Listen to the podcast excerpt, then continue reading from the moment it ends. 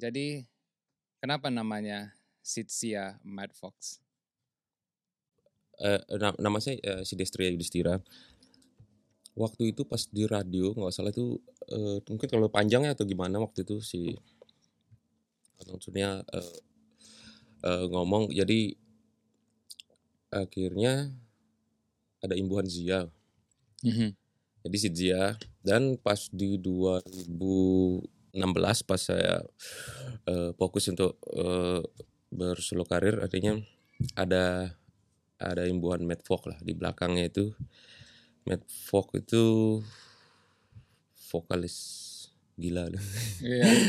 Itu dapatnya itu di pas masih ngeband waktu itu, julukan itu bahasa Lombok itu vokalis jogang. Vokalis jogang. Waktu itu pas perform di daerah mana gitu, dijuluki sama penonton vokalisnya jogang gitu kan, pecicilan lah pokoknya, aneh lah menurut mereka itu. Terus saya kembali teringat, akhirnya saya memakai nama Madvox, tapi ada bahasa Inggrisnya gitu. Mad itu apa ya, kegilaan gitu. Terus Vox itu vokalis, jadi Sidzia Madvox, jadi resmi itu 2016 nggak salah. Ya seperti itulah. Gimana rasanya dibilang gila? Gimana ya? Ya mungkin pengertian gila secara mungkin tidak secara mental mungkin. Mungkin karena mungkin dianggap memang aneh atau karena mainnya liar gitu ya. Sebenarnya sih ya biasa aja ya, mungkin ungkapan yang mereka interpretasi mereka mengenai saya ketika perform itu, karena menurut saya juga masih ada kok yang lebih gila lagi kan. Ya itu. Saya pas pertama kali jumpa ini, pas saya tengok kan masjidnya, ini nggak gila-gila amat, di mana gilanya gitu kan, kok namanya Madvox gitu. Saya kira pertama masjid sendiri yang ngasih nama bahwasannya masjidnya gila gitu. Oh ternyata memang dari ininya ya, dari kebanyakan dari orang yang nonton gitu ya, kebanyakan dari orang lain ya. Oke, pasti mereka punya alasan nih ngasih nama gila gitu. Kira-kira di bagian mana dari masjid ini sebagai musisi yang gila nya? Mungkin gila ya, gila dalam menurut mereka tuh mungkin bahasa mereka tuh mungkin gila, bahasa lain dari mungkin sesuatu yang aneh, mungkin yang sesuatu tidak lazim yang mereka lihat ketika perform tuh, buka baju waktu itu dalam keadaan mabuk, terus waktu itu sempat lupa waktu itu pas manggung masih nyeker ya, nggak pakai sepatu gitu kan, kadang sandal jepit, kadang buka sandal gitu kan. Ya aneh buat dari segi penampilan, yang ya itu yang membuat mereka, apalagi mainnya waktu itu di daerah-daerah gitu. Di daerah-daerah. Ya, jadi mereka mikir aneh apa sih ini gini-gini. Ya jadi seperti itu, jogang gitu. Tapi orang itu setelah nengok gitu kan masjid, wah nampil sambil mabuk, habis itu sambil buka baju dan segala macam gitu, main di daerah, tau lah kan gitu. Yeah. Mereka biasa aja. Nah, maksudnya gimana? Gak ada jadi gak mau lagi lah sama yang kayak begini. Ada gak perasaan-perasaan kayak gitu? Atau malah menjadi senang gitu, yang di daerahnya? Ya kalau dari segi penampilan, mungkin aksi panggung, ya mereka terhibur aja itu. Jadi ketika mereka menjuluki vokalis jogang, mereka tidak bermaksud untuk menjudge secara semacam mendiskreditkan itu. Maksudnya mereka ya itu ungkapan kegembiraan juga itu, spontanitas. Wah jogang, gila. Seperti gitu. Kira-kira dengan musik yang Masid mainkan, gila juga enggak? Saya main musik yang mungkin benang merahnya itu, kalau dulu-dulu itu ya grunge, alternatif itu, rock, era-era pas ngeband, dan sempat juga pas solo karir juga itu mainnya juga itu dengan konsep band walaupun solo. Tapi untuk yang sekarang ini udah kebanyakan yang pop rock akustik, yang masih bisa dinikmati lah musiknya gitu. Berarti musiknya tidak segila namanya ya. Bisa nggak saya bilang kayak gitu? Rock, alternatif, grunge kan bukan aliran yang gila, setidaknya untuk standar kita yang paham musik rock. Iya, karena kan dalam ya untuk konteks musiknya sebenarnya ya memang tidak gila ya, karena yang mereka tekankan lebih kepada penampilan gitu. Iya. Berarti Mas Sidzia ini Madvox-nya itu di penampilan, tapi kalau di musik saya mau bilang cukup normal, cuman kayaknya nggak cocok juga saya bilang gitu, karena musik ya begini, saya pemain musik keras juga gitu, saya tidak menganggap musik saya ini musik normal gitu, tapi setidaknya tidak gila seperti yang digambarkan orang-orang gitu. Menurut ini pertanyaan yang umum dulu nih. Jadi saya udah dapat nih, udah ngerti nih maksud dari nama Sidzia Madvox ini apa. Sekarang saya mau tanya soal pandangan Mas Sidzia. Apa itu musik? Sambil ngerokok aja santai, nggak apa-apa. Tentang musik ya. Mari kita bicara musik dulu. Untuk pribadi ya, saya sendiri. Ya musik itu bagi saya juga apa ya? Terapi ya. Terapi. Bagaimana saya melakukan sesuatu yang saya membuat karya sesuatu yang saya suka gitu. Jadi ketika saya melepas ke publik itu sudah menjadi ranah publik, mereka bebas untuk menafsirkan dan menjadi milik mereka gitu. Menjadi milik mereka. Iya. Di situ ada kritik, saran dan masukan. Ya itu saya sudah kembalikan lagi ke publik, mereka yang menilai lah seperti itu. Berarti walaupun tadi ya bilangnya kan terapi ya, walaupun musik itu adalah terapi bagi pribadi, tapi harapannya orang yang mendengarnya bisa mendapatkan perasaan terapis juga, benar nggak kalau saya bilang begitu?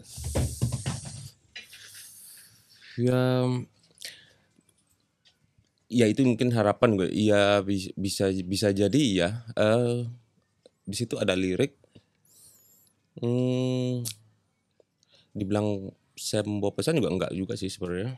Karena walaupun ada pada akhirnya orang-orang juga ketika mendengar karya-karya saya, mereka punya posisi di situ.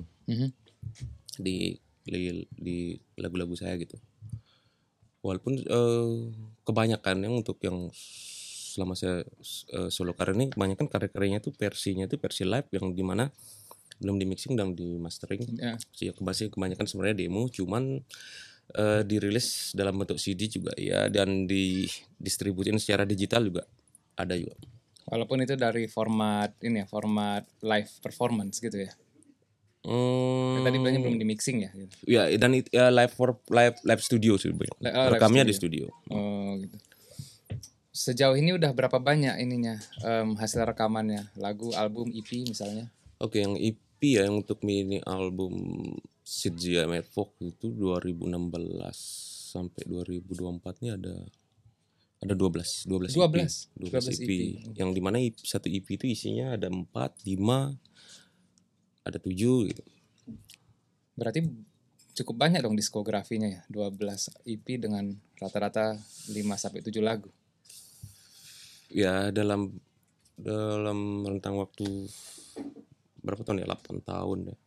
8 tahun ya 2016 2024 nih. Iya. 8 tahun. Dalam waktu 8 tahun udah buat sebegitu banyaknya. Berarti 1 tahun kurang lebih karyain 5 sampai 6 lagu juga. Ya itu ya 12 EP. Itu sebenarnya dalam waktu 2016 sampai awal saya berkarir itu 2016 sampai 2024 tuh ada 12 EP. Dan yang isinya ada 4, ada 5 sampai 7 gitu. Lagu. Itu juga menurut saya kurang produktif ya. Kurang produktif? Iya. Karena dalam waktu 8 tahun itu saya mengeluarkan EP. Yang itu versi live. Album belum. Itu rasanya gimana ya? Oh. Kenapa kurang produktif? 8 lagu kan banyak. 7 sampai 8 lagu itu kan banyak per tahun loh. Dengan total selama 8 tahun ini udah buat 7 EP. Berapa mohon maaf tadi? Berapa 12. EP? 12 EP. Banyak sekali gitu. Kurang gitu. Kenapa merasa kurang? Mungkin dari segi dalam waktu apa 2016 sampai 2004 itu 8 tahun. Ya dari segi teknis, dari segi ya proses pengkaryaan yang menurut saya itu apa, dan itu pun dalam waktu tahun 2016 sampai 2024 tuh album belum, memang kebanyakan EP dan itu pun versi live. Ya menurut saya untuk saya pribadi tuh agak gimana ya, kurang produktif dan ya sangat waktu tuh saya rasa saya nggak ngelakuin apa-apa rasanya. Gini, saya kalau ngelihat ya, satu lagu itu kan melambangkan ekspresi kesenian kita ya. Itu satu hal. Yang kedua itu bagi saya itu adalah menyampaikan pesan apa-apa yang kita rasakan. Habis itu kita coba komunikasikan sama orang. Ada yang ketiga itu saya lebih mengatakan gini, untuk sekedar memamerkan kemampuan yang kita punya, baik kalau misalnya secara instrumentalis kemampuan main instrumen ataupun secara vokalis kemampuan nunjukin skill vokal gitu. Tapi yang saya percayai yang paling pertama adalah tentang menyampaikan pesan gitu, atau mengekspresikan perasaan lah kita bilang. Pesan apa yang mungkin belum tersampaikan dari lagu-lagu yang udah masih buat, sehingga masih berpikir ini masih kurang gitu? Yang pasti saya mengakui dari segi kualitas ya, karena memang itu lebih pada persoalan teknis. Dan ya memang karena memang saya pribadi memang sengaja untuk mengkonsepnya dengan versi live itu sebagai fondasi ya, mungkin ya. Sebagai pondasi ya, kalau dianalogiin seperti rumah itu ya, dia sebagai pondasi ya, kerangka gitu. Artinya belum ada jendela, belum ada dan lain-lainnya itu. Tapi suatu saat saya ketika akan merekamnya dengan tanda kutip serius mungkin ya, yang benar-benar dikonsep itu saya sudah punya gambaran gitu. Artinya sudah ada set plan-nya, jadi ketika akan direkod itu sudah punya bayangan, ada gambaran, akan begini seperti itu. Berarti untuk supaya merasa cukup mungkin harus buat album atau apa?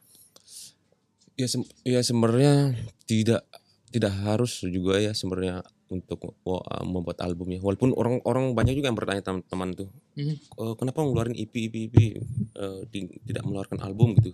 Langsung aja keluarin album. Ya bagi saya juga ketika mengeluarkan EP itu adalah bagian dari konsep saya gitu. Ada strategi marketing juga kan di situ. Dan saya juga mengakui bahwa ada yang pasti ketidakpuasan tersendiri juga ya, karena dalam waktu 8 tahun itu belum mengeluarkan album yang benar-benar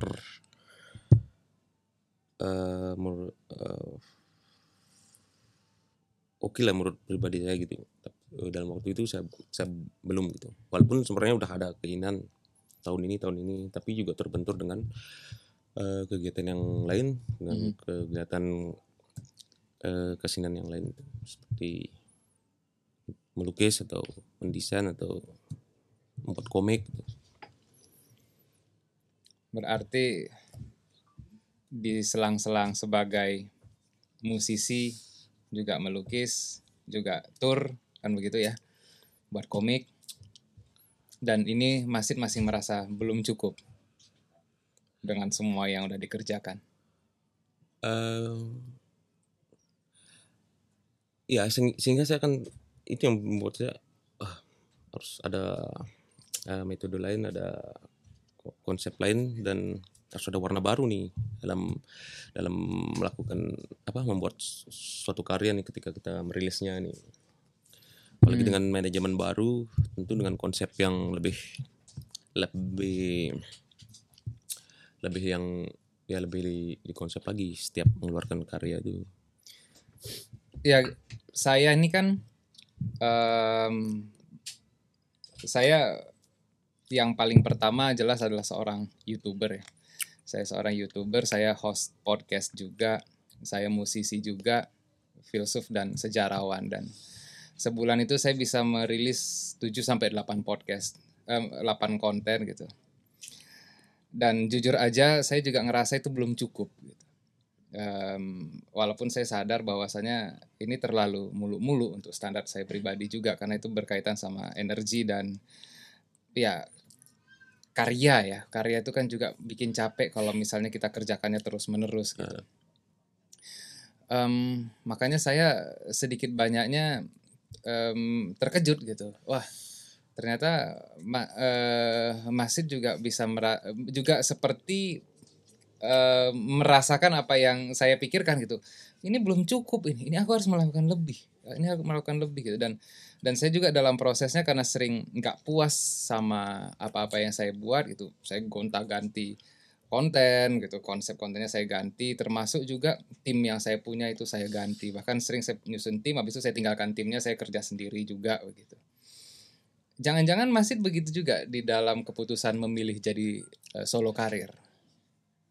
Kan dulu sebelumnya ngeband kan, punya band. Tiba-tiba sekarang udah solo di tahun 2016 ya. Yes.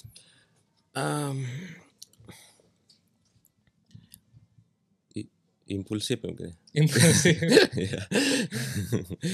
Tapi untuk solo karir ini sebenarnya ya waktu itu band itu tahun 2002 aku nggak salah. 2002 sampai 2010.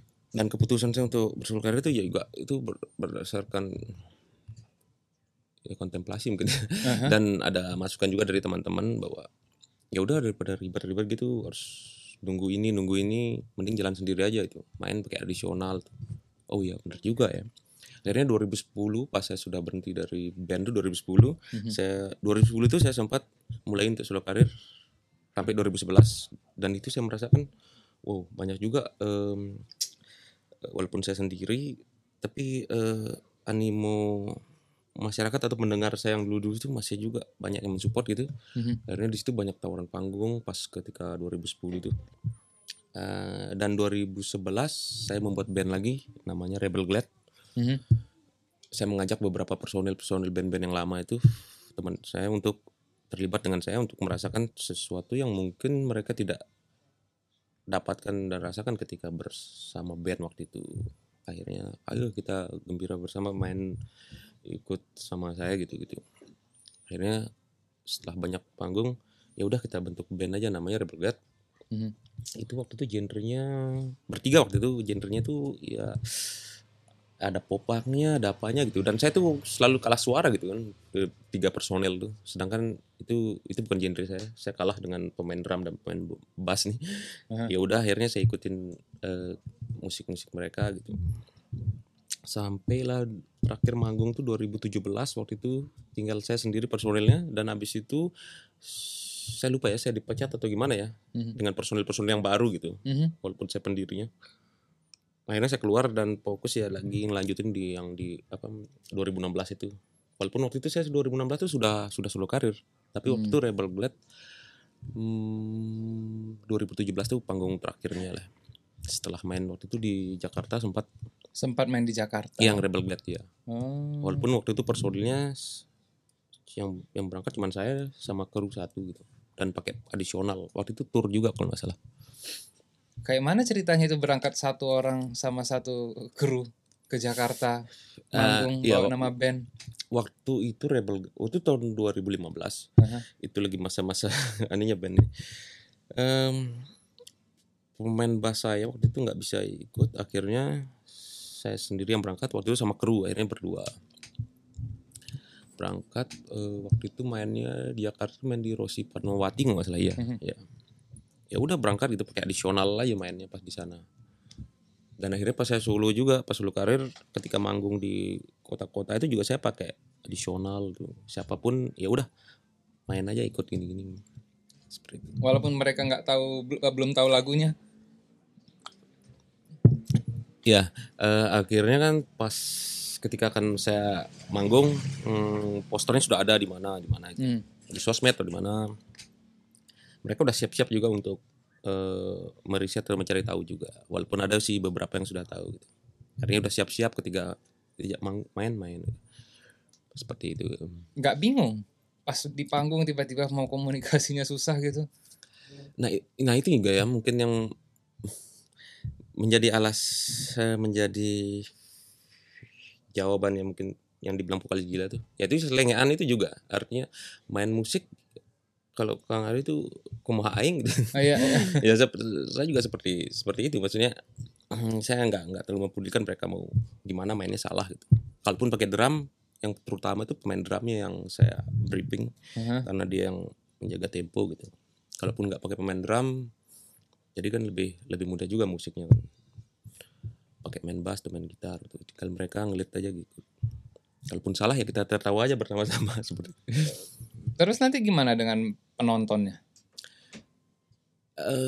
Ya saya pribadi sih bagi ketika perform entah itu salah itu. Ya apalagi lagu sendiri ya nggak apa-apa gitu. Ya itu bagian dari konsep aja sebenarnya. Ya konsepnya kebanyakan sirkus sih kalau saya main yang musik itu. Dan semua penontonnya Masid udah tahu itu. Ekspektasinya udah seperti itu. Nih Sidzia Madvox main di sirkus gitu. Iya, aneh gitu. Ketika saya mainnya rapi, main bagus, justru mereka enggak terima gitu. Wah, ini bukan Sidzia, bukan gini karakternya gini-gini. Ulang-ulang, harusnya salah gitu. Harusnya senarnya putus gitu. Masa gitu? Iya, sering main di mana. Harusnya buka baju gini-gini. Sekarang itu akhirnya ketika saya sudah mainnya rapi, sudah rambut enggak panjang terus lagu-lagunya juga sudah tidak seperti yang dulu ya, mereka akhirnya saya mengakui juga bahwa banyak juga pendengar-pendengar saya yang akhirnya apalagi yang Gen Z ya sudah pada hilang gitu semua. Maksudnya hilang? Sudah beralih ke musik-musik yang memang mewakili jiwa mereka seperti berontakan, lirik yang mana gitu. Saya mengakui bahwa ya itu ada masa-masanya, setiap band pasti pernah juga merasakan seperti itu. Perubahan itu. Ya. Ada pendengar baru juga. Karena kan setiap karya itu ya ada pasarnya sendiri menurut saya. Ada akan menemukan takdirnya sendiri lah seperti itu. Berarti mungkin yang saya tengok sekarang ini adalah Mas Sidzia yang sudah tidak semed Mas Sidzia yang dulu. Ya apa ya? Ya itu predikat atau julukan ya sebenarnya Madvox. Cuman saya juga nggak mau terbebani gitu ya. Ketika ini harus begini, harus gila gini. Saya akan tetap menjadi diri saya sendiri gitu. Ya saya cuma melakukannya secara alamiah aja gitu. Maksudnya ya ketika manggung ya manggung. Gitu. Kadang saya mau buka baju atau apa itu kegerahan. Sampai sekarang masih gitu? Histeris. Ya kalau di panggung besar, pas event besar yang memang prefer untuk melakukan itu ya saya juga melakukan seperti gitu, yang mana penonton histeris ya cewek-cewek itu ketika saya buka baju waktu itu lagi keadaan hangover ya pernah juga banyak pernah. Gimana rasanya pas manggung lagi mabuk atau lagi hangover? Sudah pasti penonton aja yang nyanyi. Kadang mereka nggak peduliin ngapain dengan gitu dah. Cuman beberapa aja yang terdokumentasi. Dan penonton siapapun menikmati itu ya sebagai bagian dari act-nya seorang Sidzia gitu ya. Ya itu ya mungkin karena intent dan konsisten ya. Saya membawakan karya-karya saya itu di mana itu. Akhirnya penonton hafal gitu dengan lagu-lagu itu. Dan mereka ketika saya baru nyanyi gitu, mereka ikut singalong gitu dan menyanyikan lagu saya gitu. Kadang saya juga nggak kebagian kan, paling bagian apanya itu saya nyanyi, mereka banyakan yang nyanyi dan banyakan yang request. Yang untuk sekarang tuh nasi goreng ya.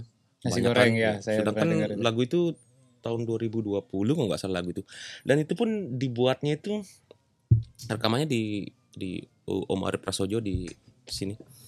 Itu saya nggak ada niat. Maksudnya lagu itu tercipta ya kebanyakan memang karya-karya saya itu tercipta di studio kebanyakan. Pas ketika mau rekaman itu. Ada yang mau saya tanya lagi ini. Jadi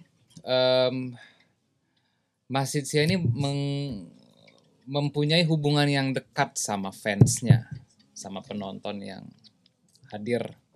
Itu yang saya lihat. Benar. Karena ya mereka request langsung, mereka sing along. Ini kan apalagi kalau manggung di asal tempat kan belum tentu semuanya kenal kan. Gimana itu?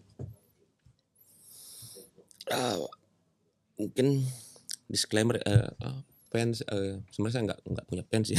nggak membilang mereka sebagai fans gitu ya. Walaupun nama Madvox sendiri Madvox gitu kan, dia mengklaim diri Madvox gitu. saya sih lebih kepada Madvox Friend gitu kan. Atau Madvox Friend itu kan bisa teman, atau Madvox Brother atau apa gitu. Madvox lah, teman Madvox. Kalau Madvoxer itu kan kesannya itu lebih spesifik kan, seolah-olah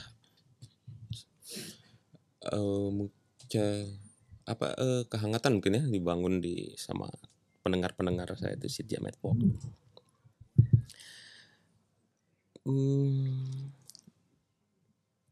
Jadi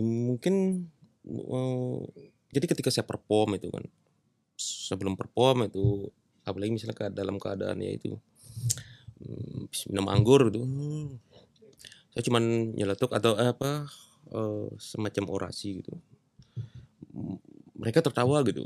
Jadi seolah-olah tuh saya sit down komedi gitu, sambil duduk atau sambil enggak. Jadi seolah-olah mereka tuh berpikir saya tuh stand up itu, walaupun secara langsung mereka akhirnya tertawa terhibur. Sedangkan saya merasa tidak sedang melakukan itu. Saya cuman bercerita mengenai misalnya sesuatu. Pas saya mau nyanyi itu saya cerita dulu.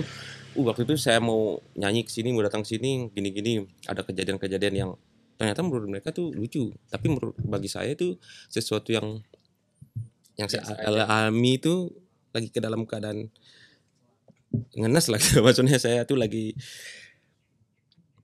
semacam mungkin musibah kecil lah gitu. Misalnya saya baru nyampe state ini, ternyata misalnya motor saya macet gitu. Saya mau beli bensin, tapi yang mau beli bensin pedagang itu takut gitu, kabur. Saya ceritain seperti itu kan, terus mereka merasa gimana gitu, ketawa gitu.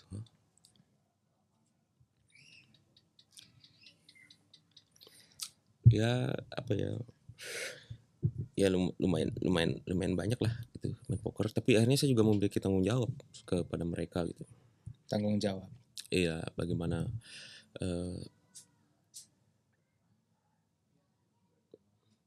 dari segi perilaku juga mungkin attitude dan pesan-pesan karya-karya saya ya, walaupun saya sepertinya tidak ada muatan khusus sih dalam membuat karya itu, karena kebanyakan karya saya itu pengalaman pribadi lah. Dan itu diceritakan. Dan akhirnya saya juga berpikir bahwa itu akan menjadi bumerang ternyata sama saya. Kebanyakan lagu saya itu cinta yang bercinta gitu. Ketika saya bersama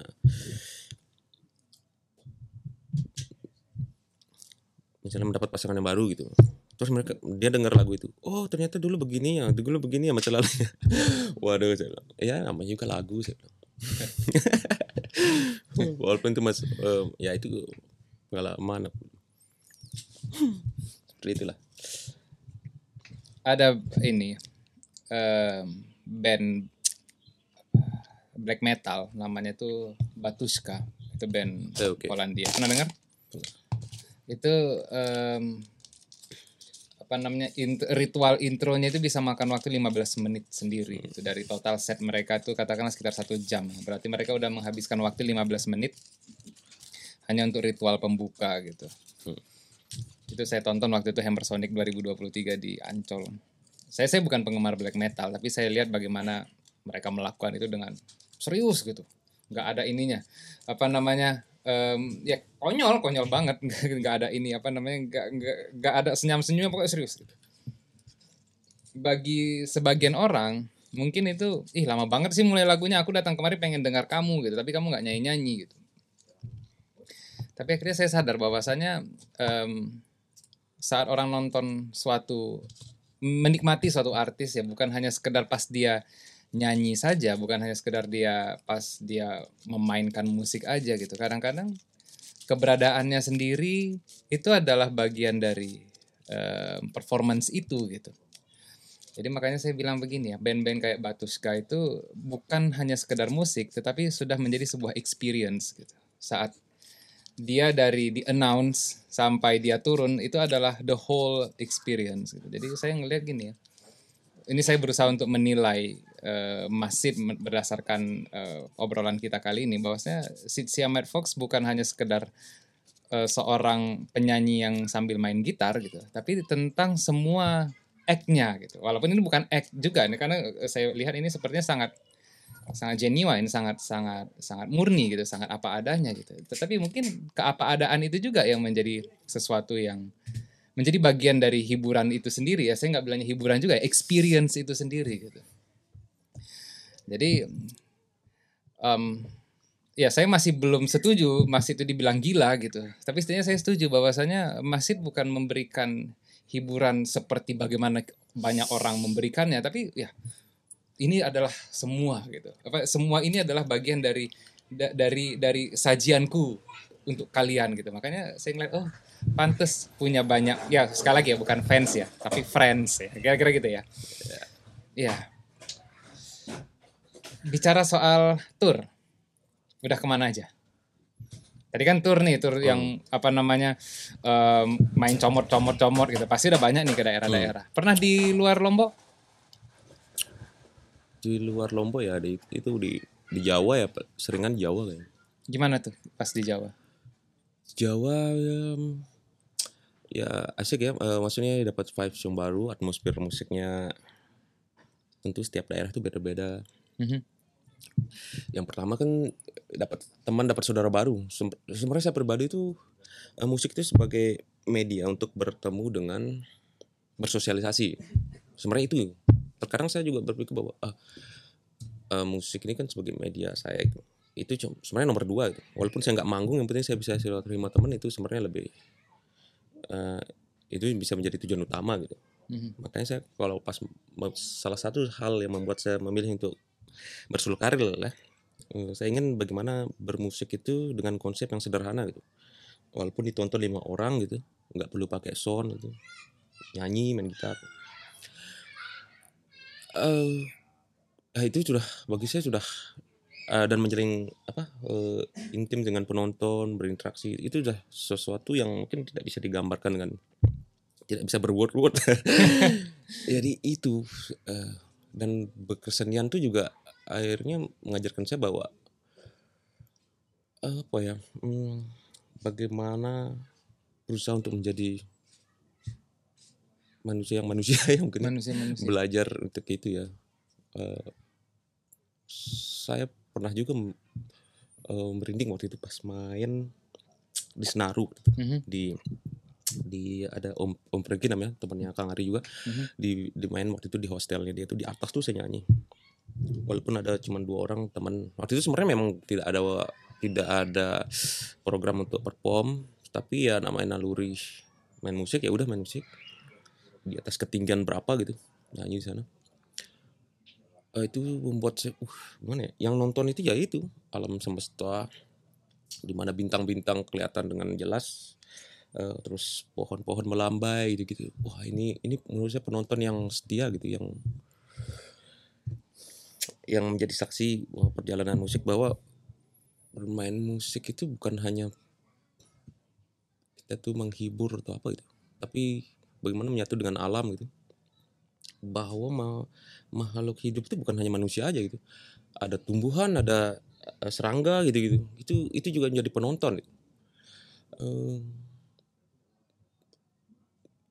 Saya pernah waktu itu akhirnya saya berpikir juga suatu saat saya akan membuat album yang dimana itu mungkin tidak akan direkam, yang tahu mungkin hanya saya dan Tuhan gitu.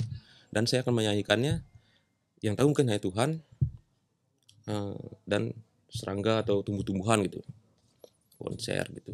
Jadi tidak diperdengarkan pada manusia gitu. Itu juga jadi luas lah dalam memaknai mungkin soal musik ini. Dan dari musik ini banyak berinteraksi pada orang-orang dan banyak punya teman, banyak punya keluarga gitu. Pada akhirnya saya menemukan hakikat ya sih, itu bagi manusia tuh yang kalau di Hindu tuh ada trihita karana, hubungan dengan manusia, dengan makhluk hidup seperti binatang dan tumbuh-tumbuhan gitu. Kalau di Muslim kan ada hablu ya, habluminannas, habluminal alam ya. Jadi kan ya seperti itulah. Jadi musik itu bukan hanya entertainment aja gitu, bukan hanya hiburan, bukan hanya euforia gitu. Oh ya, dan itu ya, dan gila itu ya mungkin penekanan. Dan saya mungkin jadi merasa ketika orang bilang, oh vokalis gila gini-gini, itu sebenarnya mungkin lumrah ya, kalau bagi saya di Lombok ya. Saya juga dulu waktu itu walaupun tidak bermusik, ketika saya melakukan sesuatu yang aneh, bibit-bibit dengan sayur atau apa gitu, misalnya ke pasar gitu, terus saya belanja gitu-gini atau apa, jogang gitu-gitu. Jadi itu sebenarnya umpatan yang ya biasa aja gitu. Apalagi dengan intonasi yang bercanda gitu, jadi kan kita merasa oh biasa aja jogang ya, sama seperti mungkin kayak di Sunda atau apa yang sudah lazim, sudah lumrah ya, anjing misalnya gitu kan ya, gitu. Kalau di Jogja ya asu. Nah. Jadi itu sebenarnya yang biasa aja sih, itu bagian dari secara emosionalnya, kedekatan emosional. Iya, makanya saya pikir emang nggak cocok dibilang gila, tapi ya, akhirnya saya bisa memahami ya bahwasanya karena orang mungkin nggak melihat musik seperti Masjid melihatnya gitu sebagai sebuah, ya saya bahkan masih susah memakai bahasanya Masjid sendiri, seperti apa namanya, sebuah media berkomunikasi, berteman, bukan hanya kepada sesama manusia tetapi juga dengan alam ya, kurang lebih begitu ya gitu. Ya. Nah, di sini saya senang di bagian ini kita bicara nih, karena saya punya pandangan yang berbeda tentang musik, dan mungkin perbedaan itu yang membuat saya dari awal ya susah memahami, tapi perlahan saya mulai paham gitu kan. Oh iya. Dan ini yang saya senang ya sebagai host podcast host podcast tentang musik. Saya bisa banyak melihat variasi orang-orang yang punya definisi dan ekspresi yang berbeda soal musik. Dan bagi saya ini, menurut saya ini adalah definisi yang sangat indah gitu. Saya nggak bisa bayangin rasanya saat main musik dengan alam semesta sebagai penontonnya gitu, di atas bukit ya.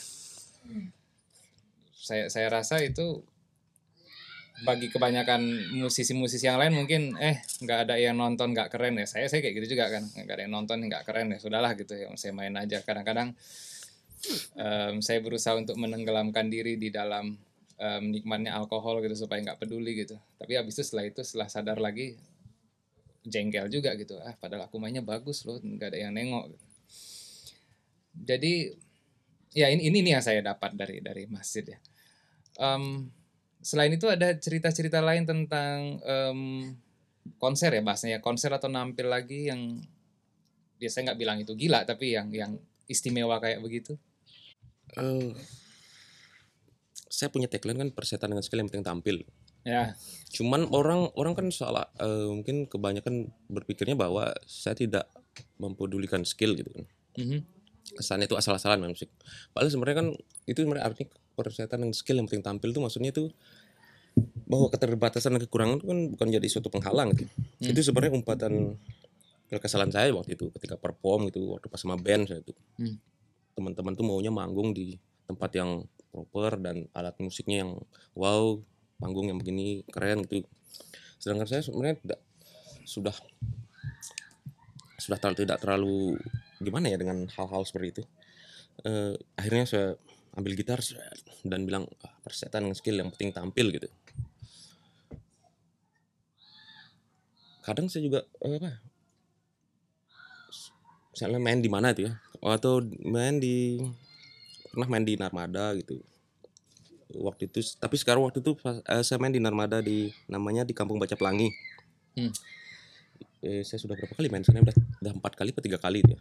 Nah waktu pertama kali saya manggung di sana, ada temen nanya ke teman itu, gimana sih dia mainnya, harus bagaimana nih ininya nih, ridernya untuk soundnya gimana gimana. Akhirnya teman tuh bilang kalau si dia main tuh dia urusan yang teknis seperti itu dia sudah nggak terlalu peduliin gitu, yang penting bisa bertemu teman, bisa berkumpul gitu.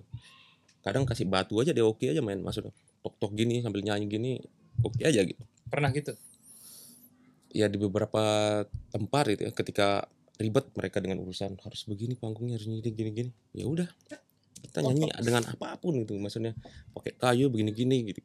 Karena yang kita bangun kan ya udah kegembiraan. Jadi tidak mesti harus alat yang begini-gini. Beda halnya ketika manggung yang memang benar-benar dikonsep, harus sudah dikonsep dengan panggung bagus gini-gini, ya udah kita mengikuti standar mereka. Tapi ketika acara-acara komunitas yang mereka menginisiasi acara itu sendiri gitu-gitu, dan saya tidak membebani mereka dengan harus begini panggungnya begini. Jadi menurut saya ya apa yang membuat yang nyaman, gembira lah, kalau artinya kita bahagia dengan cara sederhana aja gitu maksudnya. Ya, seperti itu. Apapun jadi ya gitu. Ini termasuk diskusi yang bagi saya ini cukup berat sebenarnya, cukup menantang bagi saya gitu. Karena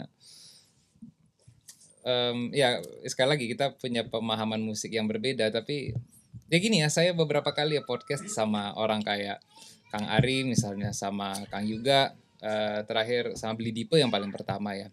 Saya selalu mendapatkan cerita-cerita yang berbeda tentang ekspresi musik dan seni gitu.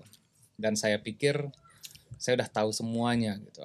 Paling juga masjid ini bakal membahas hal-hal yang kurang lebih sama kayak Kang Ari yang bulan November waktu itu kami buat gitu. Ternyata di sini ada sebuah saya bilang sebuah sudut pandang yang baru tentang musik gitu. Makanya menurut saya Masid ini adalah musisi gila yang paling waras gitu. Karena gimana ya bilangnya ya, yang penting gini, bukan tentang persetan skill yang penting nampil sih kalau saya ngelihatnya, tentang bagaimana aku ingin menjalin persahabatan kan begitu. Saya nggak pernah tahu ada musisi yang sampai sebegitunya mengutamakan persahabatan gitu di atas ininya, di atas kepentingannya untuk mengekspresikan semangat musiknya gitu. Jadi jujur ini ya saya senang dibebani dengan sesuatu yang baru kayak begini. Akhirnya ilmu saya juga bertambah, pengetahuan saya, pengalaman saya juga bertambah gitu. Tapi mungkin dari sini kita harus agak mengurangi tingkat keberatan dari diskusi kita. Coba kita bahas yang ringan-ringan dikit. Iya benar, ini saya benar-benar senang nih sama diskusi ini gitu. Walaupun saya pribadi juga berpikir juga kan, oke podcast. Semoga aja maksudnya pertanyaan itu tidak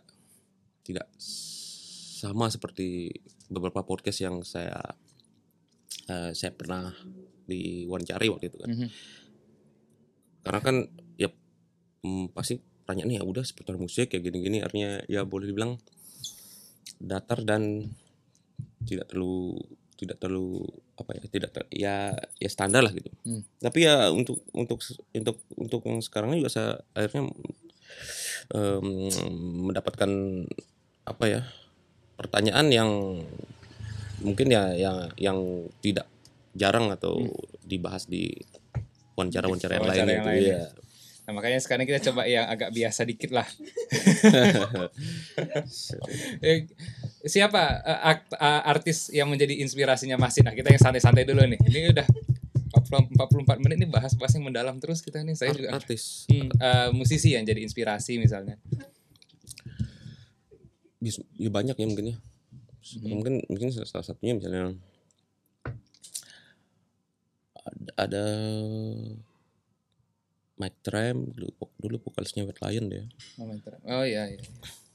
Andy Reid misalnya tuh, bandnya Rip. U2 Indonesia dan Ugi Ketuan Bagaskara. ya itu salah satunya banyak. Dari gayanya ini kayak Slash enggak? Kalau Slash dari gaya maksudnya. Enggak sih, ini kan topinya Kang Ari ini. Oh iya. Iya, tadi pinjemin. Makasih Kang Ari. Kalau artis-artis pop punk enggak terinspirasi ya. Saya kok ngeliat ada kayak gaya-gaya pop punk 2000-an di sini. Enggak ya. Mungkin ya. Celana robeknya mungkin misalnya Kurt Cobain, saya suka Kurt Cobain kan. Kurt Cobain juga ya. Yang menjadi inspirasi ya, tapi kan akhirnya seiring waktu ya udah akhirnya saya ya menjadi diri sendiri aja gitu. Oke lah, ada sesuatu yang mungkin semangatnya mungkin yang menjadi inspirasi gitu. Tapi akhirnya setiap orang tuh kan diciptakan memiliki keunikan tersendiri, artinya ada sesuatu keistimewaan yang tersendiri yang mungkin ya udah ideologi saya mungkin ya menjadi diri sendiri aja kayaknya asik gitu. Seperti itu. Pernah nggak dalam gini, menjadi diri sendiri kan butuh proses, mungkin butuh pengorbanan malah. Butuh pengorbanan gitu. Yeah. Nah, bagaimana proses dengan pengorbanannya? Karena gini ya, saya pas pertama kali main musik itu saya benar-benar terinspirasi kayak Linkin Park. Linkin Park, habis itu pindah ke waktu itu namanya ada band yang populer tuh Disturbed. Akhirnya saya pindah ke aliran progressive metal dan mengikuti gayanya bener gitu sampai akhirnya saya mendevelop secara nggak sadar, secara natural gaya sendiri gitu. Nah, bagaimana proses itu terjadi di Masjid? Tentu itu apa ya, menjadi diri sendiri penuh dengan konfrontasi juga dari orang terdekat itu ya, walaupun sebenarnya di lingkup keluarga saya ada jiwa-jiwa seninya juga gitu.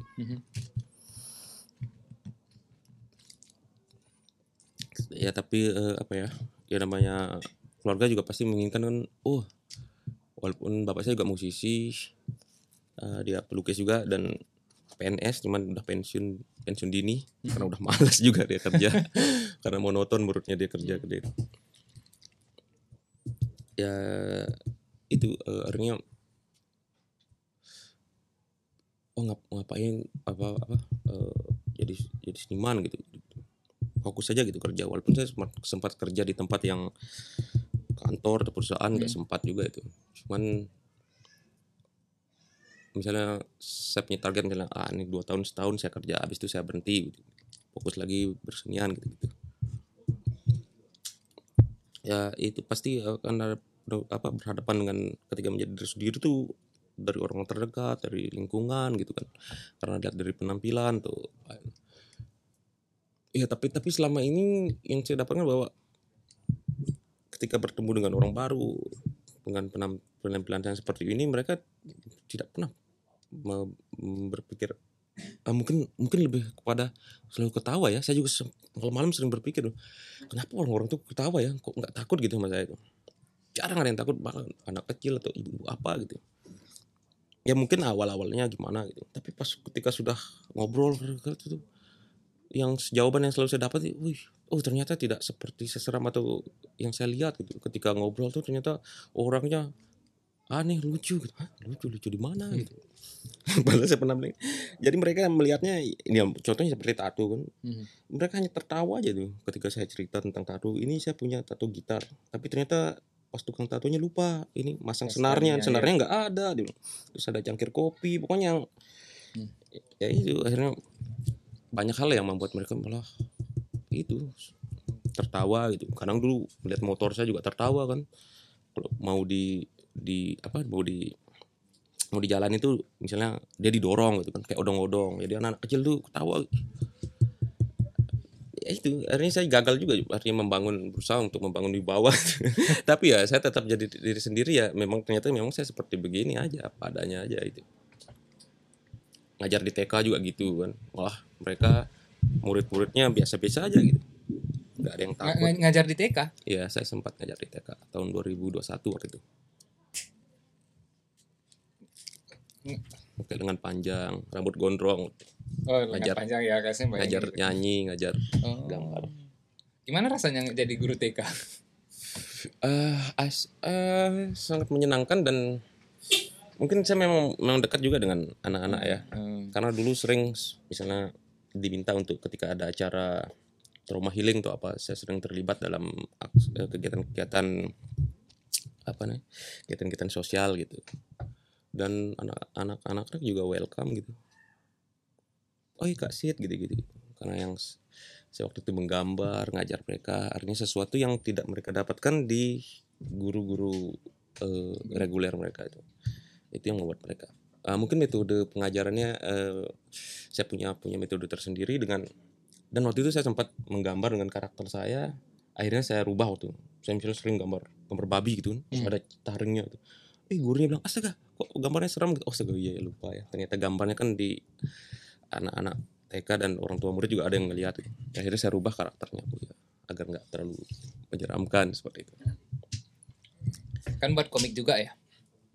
Ya, komik versi saya dengan karakter saya itu sudah ada di cetak lah, ada dibukuin, ada sekitar 5 atau 6 kalau salah. Genrenya apa? Apakah komik strip aja atau? Iya, ada komik strip, ada komik yang memang cerita tentang musik juga, perjalanan musik. Inspirasinya dari mana kalau buat komik? Ya pengalaman pribadi dan teman-teman ini, lingkungan gitu. Jadi ya itu versi saya dengan karakter saya itu. Karena saya kan nggak suka baca komik kan, saya nggak suka baca komik, apalagi komik-komik fantasi saya nggak suka. Cuman ada beberapa sih yang saya suka itu yang karakter gambarnya. Saya suka Batman, cuman kalau komik manga saya nggak suka. Cerita-cerita yang fantasi-fantasi itu saya nggak suka itu. Jadi yang suka itu yang kayak mana? Ya yang real aja. Ya ya gimana ya? Saya nggak suka yang baca komiknya itu, saya nggak suka itu, saya nggak suka. Nonton pun saya nggak terlalu suka gitu. Kecuali film-film yang komedi, misalnya kayak Dono Kasino Indro, Warkop, itu, Sidol, baju-bajuri yang itu saya suka. Ya, soalnya kalau bayangan saya itu orang yang suka komik, kecuali yang komik strip yang kayak di koran, kayak koran apa ya misalnya ya, yang setiap hari Minggu biasanya itu dia komik strip cuma 3 panel aja gitu. Iya, kan. Ada Jawa Pos, Bali Pos dulu. Iya, itu situ tuh saya lupa nama judul-judulnya. Tapi kalau saya memang dari dulu penggemar manga memang. Jadi saya bayangannya wah ini jangan-jangan mangaka juga, maksudnya tukang buat gambar-gambar anime juga gitu. Rupanya bukan ya. Ya memang saya akui sih kalau cerita-cerita manga itu kadang-kadang terlalu fantasi ya, jadi nggak logis lah sama saya kadang memang terlalu logis ya kalau menilai sesuatu gitu. Tapi ya kalau nggak terlalu nggak logis juga saya males gitu. Udah dibuat buku ternyata ya, apa nama bukunya? Kan biasanya dibuat kompilasi gitu ya, ada komik yang pertama tuh judulnya Straight in Love lah, cinta di jalanan waktu itu. Pengalaman saya waktu itu pas ngamen di jalanan, nyanyiin lagu cewek, kenalan kan, masih zaman HP apa SMS gitu kan, kenalan ngerayu gitu kan ya. Terus ketemu sama orang tuanya, habis itu diusir sama orang tuanya. Iya, yang cewek nih, yang ceweknya sedih gitu. Ayah jangan takut, Sid jangan takut, ayahku hanya gertak tempe gitu. Oke kamu, dia bilang, bajingan, jangan deketin anak saya sudah saya jodohkan dengan pengusaha kerupuk Malaysia, asal Malaysia kalau salah gitu. Oh saya sedih gitu kan, cerita galau gitu. Waktu itu ada cerita tentang musiknya juga itu, perjalanan musik. Akhirnya saya main musik, nyanyi. Waktu itu ceritanya kalau nggak salah gantiin band apa itu yang gagal tampil. Tapi penonton banyak yang maki-maki kan, woy. Pokoknya maki-maki Madvox, jangan main dulu ya, kayak gitu. Ya ada bumbu-bumbu cintanya. Terus akhirnya bersatu main cewek tuh. Terus ada yang nyeletuk ceritanya penonton. Ah sudah saya duga pasti ceritanya begini. Penonton di dalam komik ya, penonton dalam komik. Berarti apa kalau kita bilang itu kayak breaking the fourth wall gitu, apa istilahnya? Si karakter ini sadar kalau dia di dalam komik gitu, seolah-olah nggak, saya menginterpretasinya kan begitu. Berarti di dalam cerita yang di dalam ekspresi seni yang masih ceritakan, termasuk tadi ya, saya melihat begini ya, sebuah perjalanan tentang mendobrak ekspektasi orang gitu, tapi bukan dengan menjadi seperti apa yang orang itu mau, tetapi ibaratnya gini ya, ditolak nih sama orang tuanya gitu kan, karena bukan orang kaya gitu, ini loh aku punya jodohin dia kepada pebisnis yang kaya gitu. Nah saya ngelihat seperti Masir itu berusaha untuk menunjukkan, walaupun nggak mesti secara langsung ke orang tua itu, menunjukkan bahwasanya aku tidak harus menjadi kaya seperti yang kamu standarkan untuk anakmu, tapi aku bisa melakukan sesuatu yang mungkin tidak kamu bayangkan, yaitu menjadi seorang yang sukses nampil di hadapan audiens yang banyak, walaupun hanya sekedar musisi pengganti gitu. Ya di komik itu akhirnya dia menunjukkan bahwa walaupun dengan musik itu akhirnya bisa membahagiakan anaknya, membahagiakan si wanita ini. Karena kan di komik itu ada juga pas ketika narasi percakapannya dengan si Sidzia dengan orang tua si cewek tuh, dia bilang tunggu album saya akan meledak, saya akan lamar putri bapak. Terus bapaknya jawab, bajingan, masa depan cerita jalan, masa depan surah. Seperti itu. Akhirnya dia menunjukkan bahwa suatu saat bisa membagikan si yang cewek anaknya tuh. Akhirnya apa akhirnya dari ceritanya? Akhirnya itu kalau nggak salah di halaman terakhirnya itu ya itu dia bersama gitu, cuman seperti itu. Terus ada penonton lah itu, ada penonton itu bilang tadi. Ada satu karakter yang ya sebenarnya itu mewakili penonton teman-teman yang membaca juga. Di situ ada tulisannya di balonnya tuh, wah sudah saya duga ceritanya kan seperti ini. Ya sebenarnya saya ya itu membuat komik yang semaunya gitu, yang sesuatu yang mungkin mereka tidak dapatkan di komik-komik yang lain atau ya ini sebenarnya ya, jadi saya membuat suatu karya itu yang sesuatu yang saya alami, artinya sesuatu yang memang saya pahami gitu, tahu, jadi tidak ada beban ketika saya membuat karya.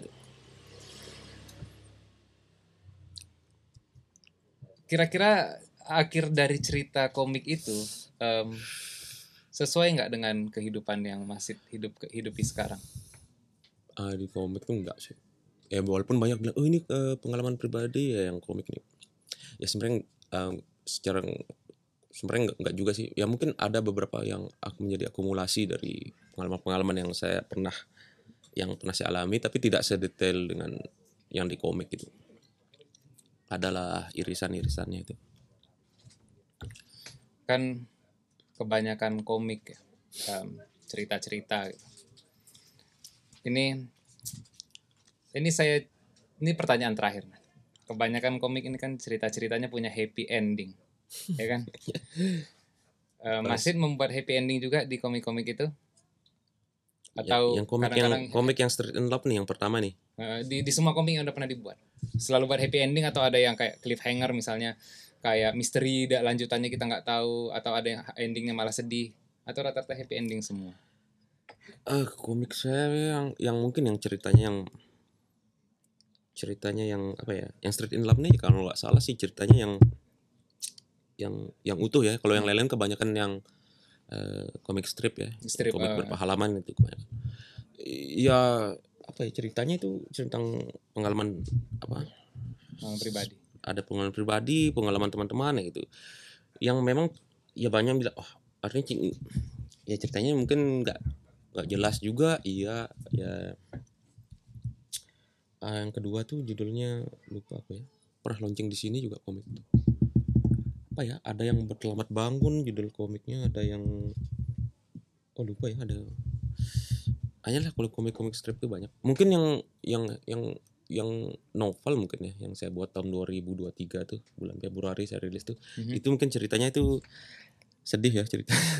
Kalau yang novel judulnya tuh di balik jaket lusuh ya, itu yang apa yang set ending.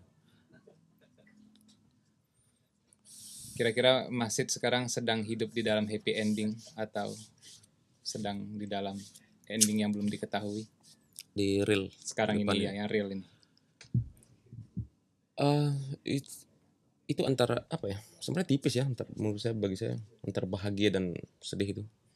Apalagi kayak yang zodiaknya Gemini. Gemini itu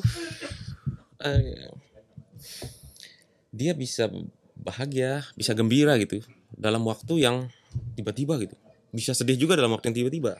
Entah itu juga saya juga bingung alasannya apa gitu. Misalnya lagi dalam suatu keramaian, dia bisa merasa dirinya sendiri gitu, bro. Raganya di sini, jiwanya di mana gitu. Ya itu karakter yang Gemini ya menurut saya pada umumnya itu. Dan saya orangnya seperti itu. Jadi antara bahagia dan tipis itu bahagia dan sedih itu sangat tipis sekali itu. saya tetap akan berpikir ketika saya bahagia, saya akan mencari tahu apa yang menjadi alasan saya ternyata bahagia misalnya hari ini. Dan saya ketika saya sedih, apa yang membuat saya sedih itu. Jadi itu sebenarnya sangat tipis. Jadi ya udah bagaimana beriringan aja itu sebenarnya tuh. Beriringan, jadi nggak boleh ada yang dominan gitu. Ketika dia bisa beriringan, imbang antara sedih dan kita memanage dia keduanya itu, akhirnya ya kita akan tetap bisa mengontrol diri gitu. Ketika sekarang merasa kok saya merasa galau atau sedih atau apa, masih ada kok hal lain yang membuat kita akan gembira gitu. Tapi ketika kita merasa bahagia, intinya sebenarnya apa-apa itu nggak usah terlalu berlebihan aja sih sebenarnya. Ketika lagi sedih atau lagi gembira tuh nggak usah terlalu berlebihan gitu maksudnya. Mungkin dalam hal apapun ya kayaknya. Jadi itu yang membuat saya pribadi bisa mengkontrol diri. Oh ya, gini. Apa yang membuat Mas Sid paling bahagia? Paling bahagia ya sebenarnya ketika kita bertemu di sini ya, podcast ini kan tidak ada yang kebetulan ya kalau menurut saya tuh. Karena itu akumulasi dari apapun yang pernah kita lakukan gitu. Berkecimpung di dunia musik akan bertemu dengan teman-teman seniman, dengan teman musisi gitu kan. Akan ditemukan dengan frekuensi yang menurut saya kan mungkin kayak pesawat itu kelihatannya dia kesana kemari ya, padahal kan ada jalurnya kan. Nah, sama seperti ini kan kayaknya udah ada lah ininya nih. Udah ada jalur-jalurnya nih saya kan begini.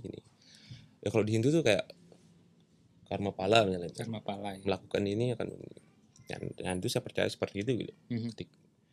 Dalam doa saya juga ya itu yang salah satu doa yang saya ucapkan itu adalah bagaimana saya akan dipertemukan dengan teman-teman yang asik, yang oke gitu. Dan itu kembali juga kepada diri. Misalnya mau dapat teman-teman yang gini-gini, ya kita juga harus bagaimana melakukan hal yang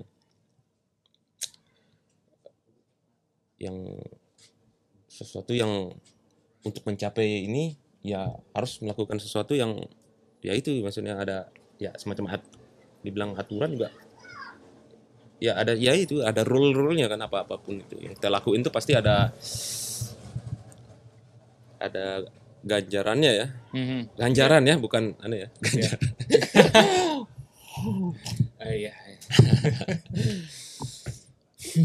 Oke. Mas Sidzia Madvox, musisi gila yang paling waras. Terima kasih. Waras. Ini pendidikan baru ya, waras.